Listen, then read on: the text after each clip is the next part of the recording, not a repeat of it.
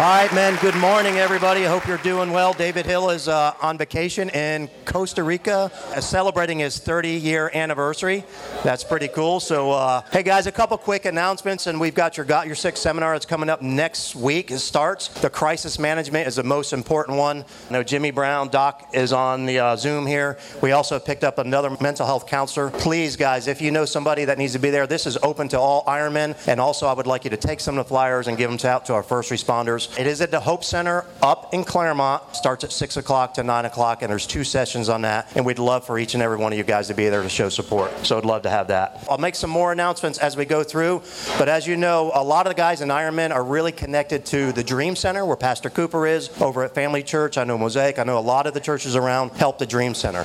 So I had a meeting yesterday, and one of the things that we want to do is listen, our job isn't to fix the world, right? It's to speak into people's lives one person at a time. And the Dream Center, through a program they have called Eight Waves, is mentoring at least 20 kids from the East Winter Garden area. So when we met yesterday, one of the things we want to do is we want to give them a, a Christmas party at the end of the year. And one of the needs are little, like iPads, little Kindles. What we're going to do is we're going to set these Kindles up with specific programs that they have so they can interact with them for the after school, so they can get the kids up to reading level, mathematics, and all that kind of stuff is very important. I would love to see Ironmen come around and support that Christmas party. I'm budgeting at about $2,500 for that. So in the next couple weeks, what we'll do is we'll announce a little bit how you can do that. It may run through our Windermere Police Department Foundation so that we can help sponsor, just so we can have one connection point on there. But I think it would be really awesome. And then Aaron, is Aaron in here? Aaron's agreed already. He's got, if you don't know, Aaron does etching. He's got all the special machines to etch your guns and weapons or, or books or whatever. He's going to etch these kids' names into their Kindles. And also, we could maybe put something on there, a message from Iron Man or something like that. I would really love to do that. So,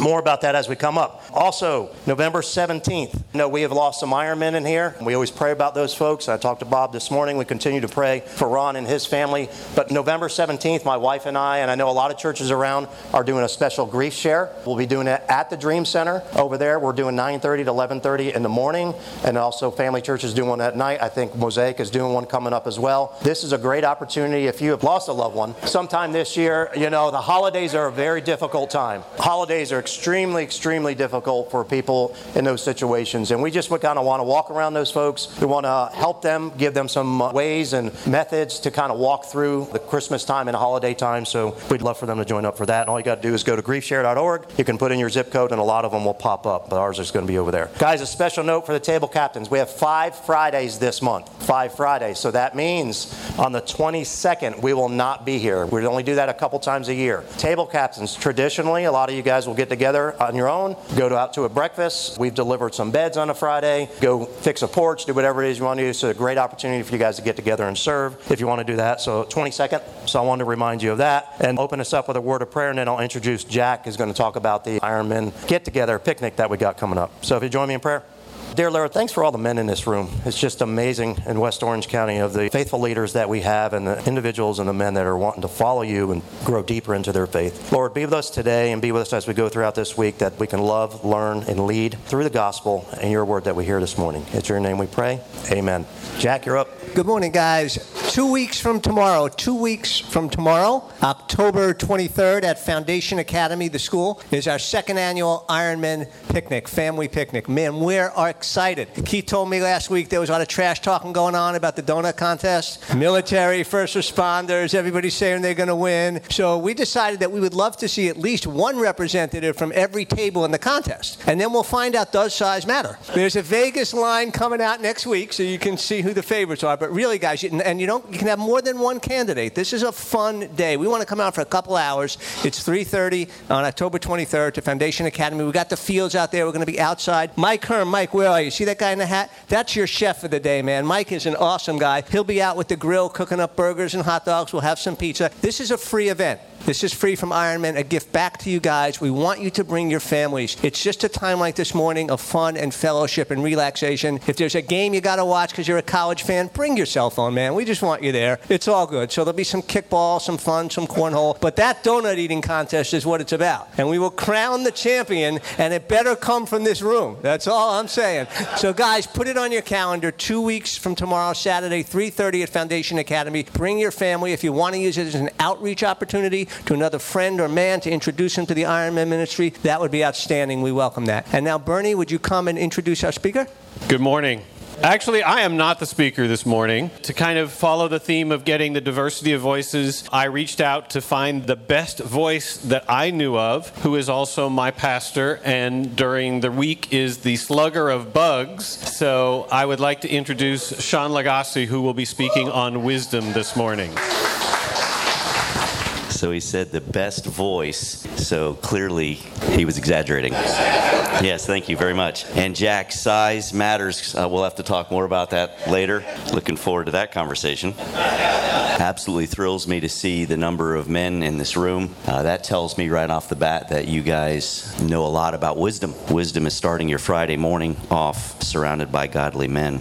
Some of the greatest wisdom that I've learned in my personal life begins with humility. As a younger guy, I had many occasions where my arrogance and my pride welled up, and I felt like I was 10 feet tall and bulletproof. I think some of our first responders over there may encounter some of those guys on a regular basis. But isn't it crazy how when we were 16, we knew everything? We had all the answers. Mom and dad were so dumb. If only they could be as smart as we were. And then the older that we got, the more we realized just how much we didn't know.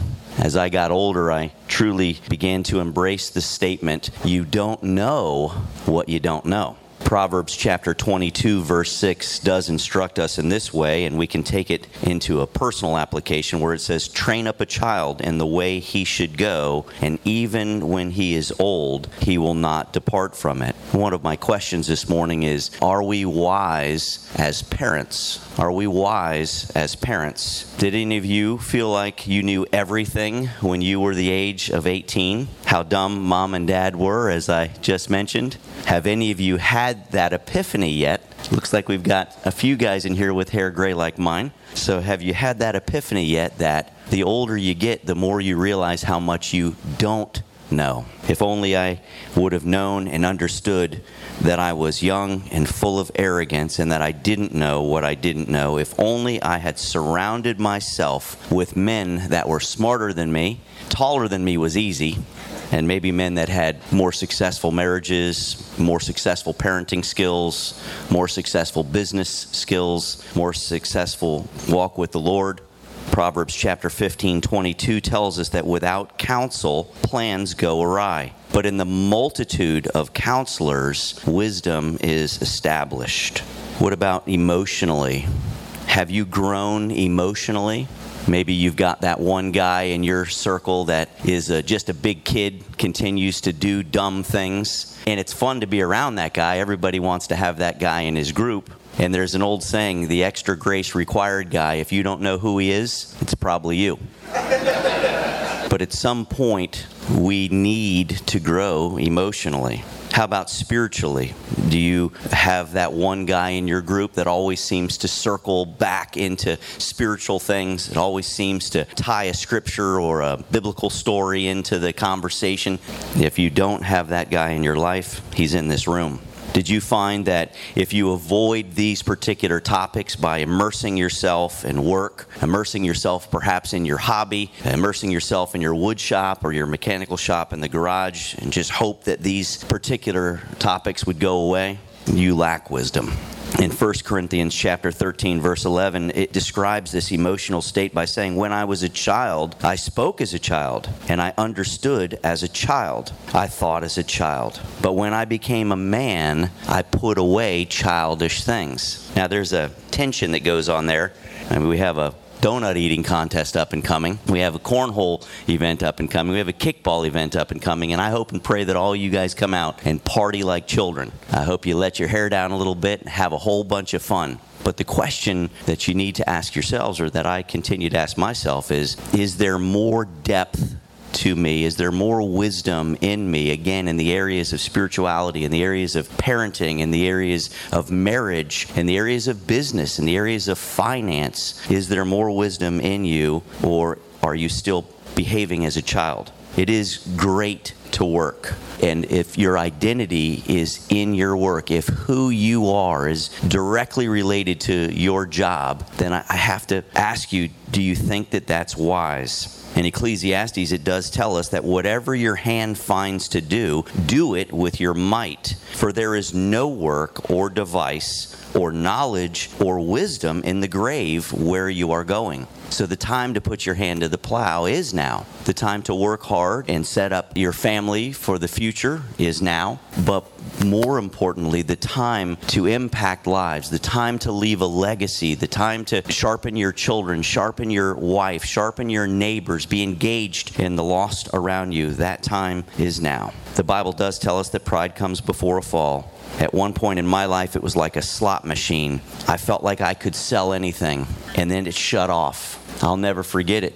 My grandfather was the leader of our construction company down in Fort Lauderdale and sold for many, many years. And when he passed away, my father asked me if I would step into that role. Gigantic shoes to fill. So I got on my knees and prayed and begged God to give me grace and wisdom. And all of a sudden, I began to sell and I began to sell and I began to sell. And the deals were coming in, the price tags were higher than ever, the relationships were growing and developing. And I began to look in the mirror and think to myself, man, I am the man. I could sell anything. I could sell dirt in the desert for top dollar. And don't you know, immediately the sales cut off. I promise you, like a water faucet, I couldn't sell water in the desert all of a sudden. And then humility came back. And fear set in. Oh my goodness, have I lost it? Is it over? Was that was that my run? Man, that went quick. I got back on my knees, needed God desperately again. Father, I've got bills to pay. I've got a family to feed. I need you. Please forgive me for my arrogance and my pride. And all of a sudden, that faucet turned back on again. And shortly thereafter, I forgot how dumb I was and did it again. Began to look in the mirror and check out my part and make sure my perfume was just right and my hair was looking good. And man, I was the man. And don't you know the sales turned right back off again? And again, the Lord reminded me, Sean, you couldn't even brush your teeth without wisdom from me. Colossians chapter 3, verse 23 whatever you do, work with all your heart as working for the Lord, not for humans. There's so much going on in society today political facts and fictions. Which is it? Who is right? Who's telling the truth? World peace, right? Pandemic. God, I want to be wise. I want to be free of mistakes as often as possible. Your word says, God, that you are concerned about us. Your word says that you know the number of hair on our heads. And so I need wisdom, God, in every category. And then he gave me the book of James, chapter 1, verse 5. And he tells us that if any of us lacks wisdom, this is God's word. If any of you lacks wisdom, you should ask God, who gives generously to all